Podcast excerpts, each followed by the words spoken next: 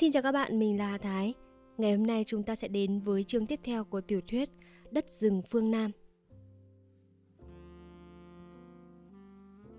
Chương 14 Mũi tên thù.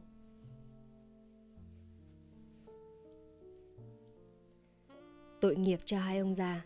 Ngày nào cũng dắt nhau ra đi Từ trời còn mở đất. Có khi đến tối mịt mới về. Má nuôi tôi lo lắm Nhưng bà biết rõ chồng mình hơn ai cả khi ông đã quyết một sự gì rồi thì lời khuyên can và những giọt nước mắt của bà không thể làm mềm được ý chí của ông. Tốt hơn hết là nên im lặng.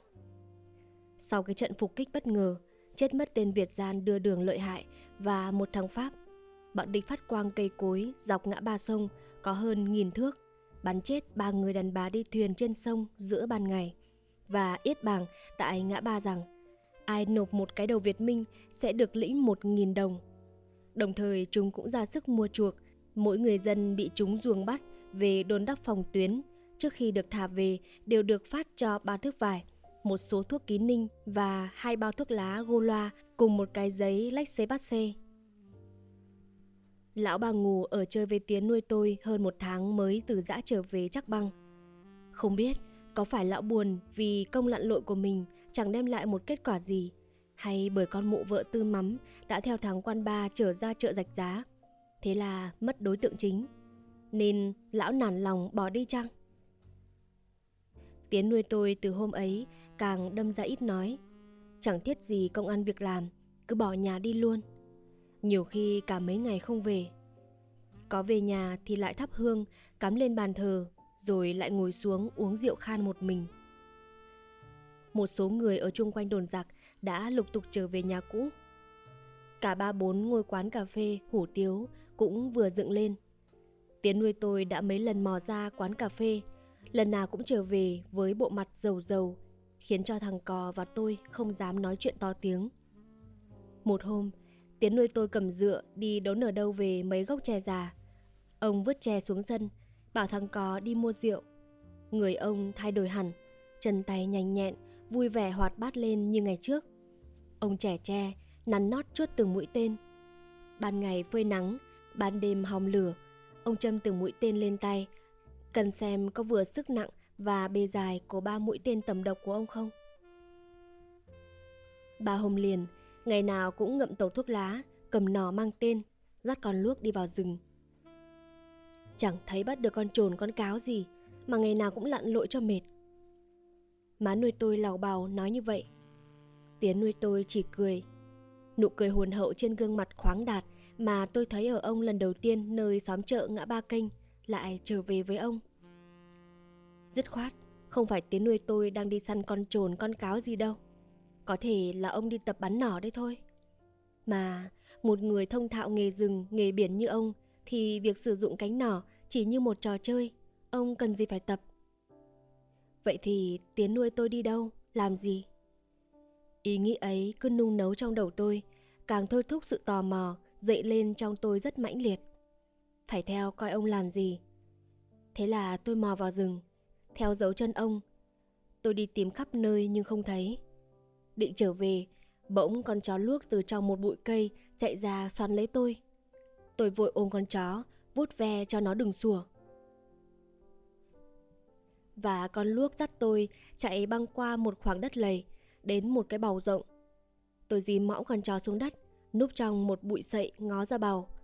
Tiến nuôi tôi cởi trần, đang loay hoay bơi trong một đám rêu.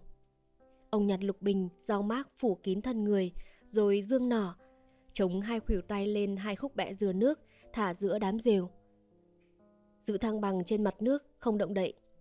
Khi mặt bầu đã trở lại phẳng lặng và một cái lá lục bình cũng chẳng thấy còn rung nữa, thì từ trong đám rêu nghe vang ra một tiếng tách rất khẽ của cánh nỏ bật dậy.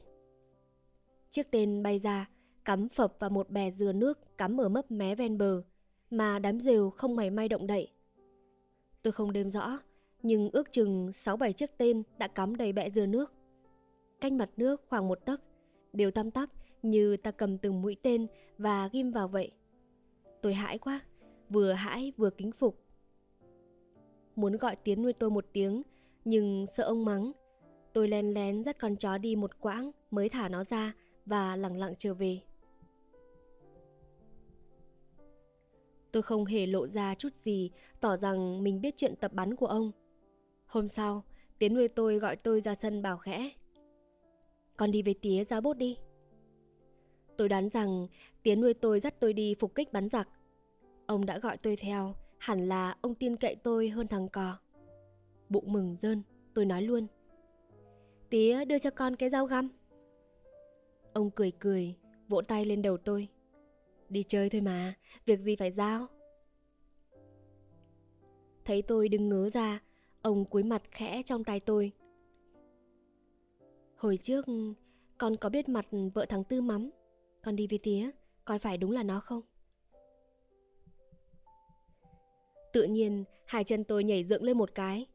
Giờ phút chờ đợi của tía nuôi tôi đã đến rồi. Thảo nào trông ông khác hẳn. Tôi lập tức hiểu ngay việc chuẩn bị của ông từ mấy hôm nay. Đi tía, còn làm sao quên con gián điệp khốn nạn ấy được. Tôi phấn khởi nói như vậy.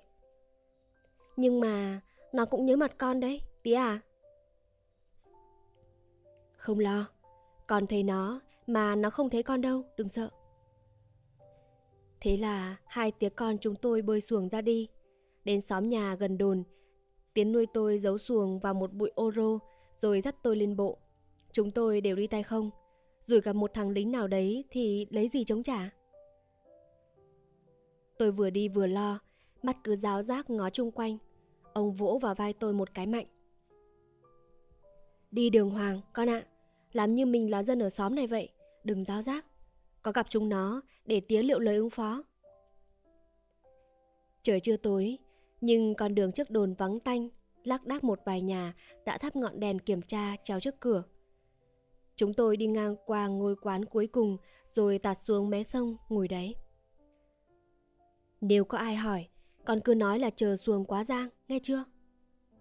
Ông dặn tôi như vậy và ung dung móc thuốc lá trong túi ra, nhồi vào tàu, bật lửa lên châm hít mấy hơi dài.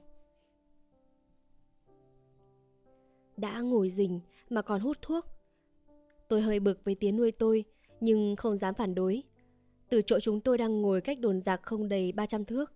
Chắc chắn là bọn lính trên tròi đã thấy chúng tôi rồi. Có lẽ tiếng nuôi tôi cố ý đốt thuốc lên hút để chúng nó ngỡ chúng tôi là người trong quán ra ngồi chơi. Bên kia bờ sông, cây cối bị săn bằng mặt đất. Một con mèo chạy cũng thấy rõ. Mặt trời sắp lặn, chiều ánh vàng nhợt nhạt lên mặt đất trần trụi bên ba bờ.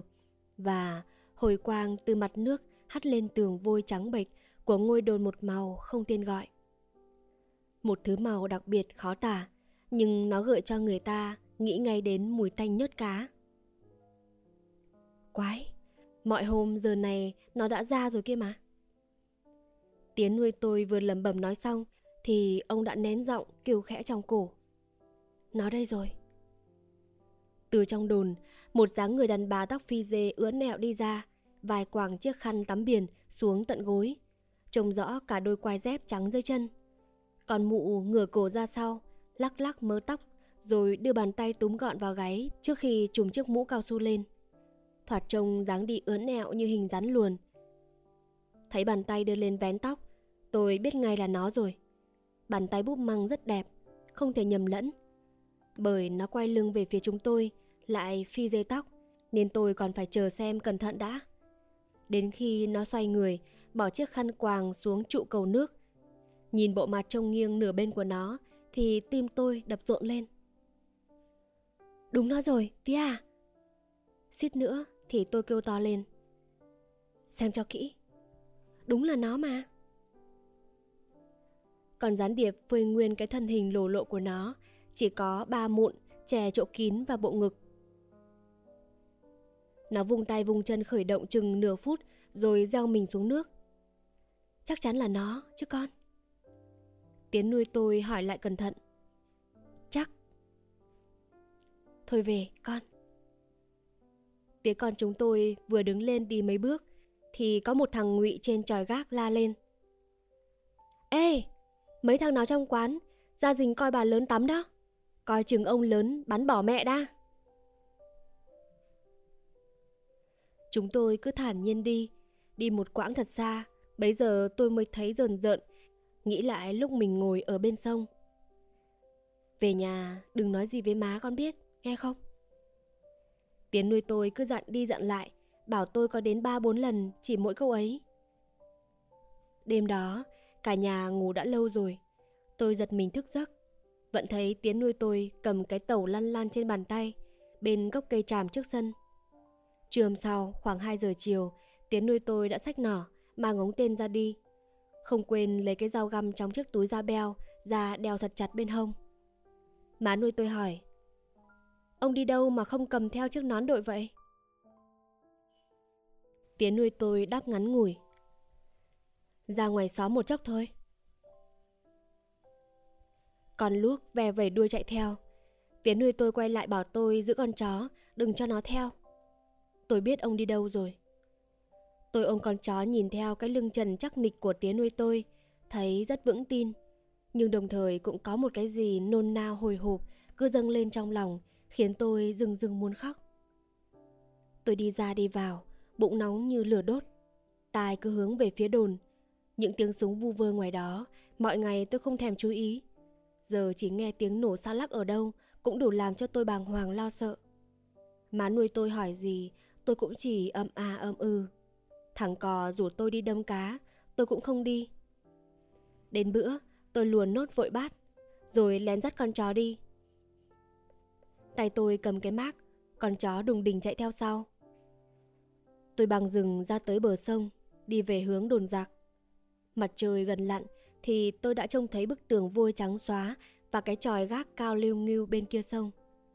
Tôi núp trong những bụi cỏ. Lúc thì đi, lúc thì lom khom bỏ tới. Đến chỗ chúng phát trụi sát mặt đất, không ló ra được nữa, tôi đành nằm xuống ngóng qua đồn.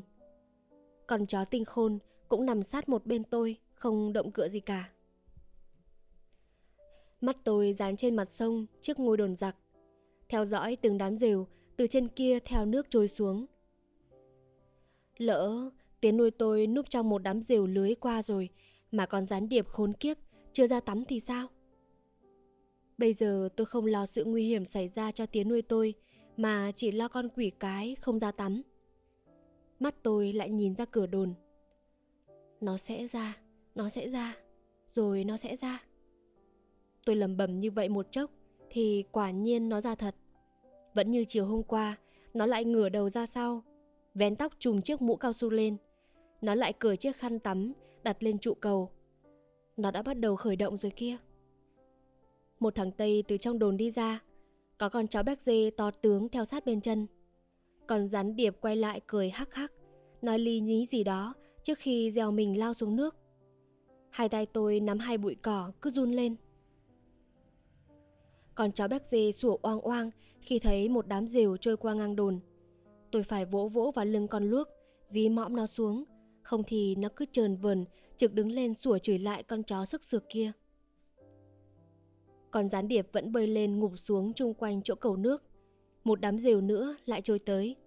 Con chó béc dê lại sủa. Nghe rõ cả tiếng thằng giặc xịt xịt mắng con chó.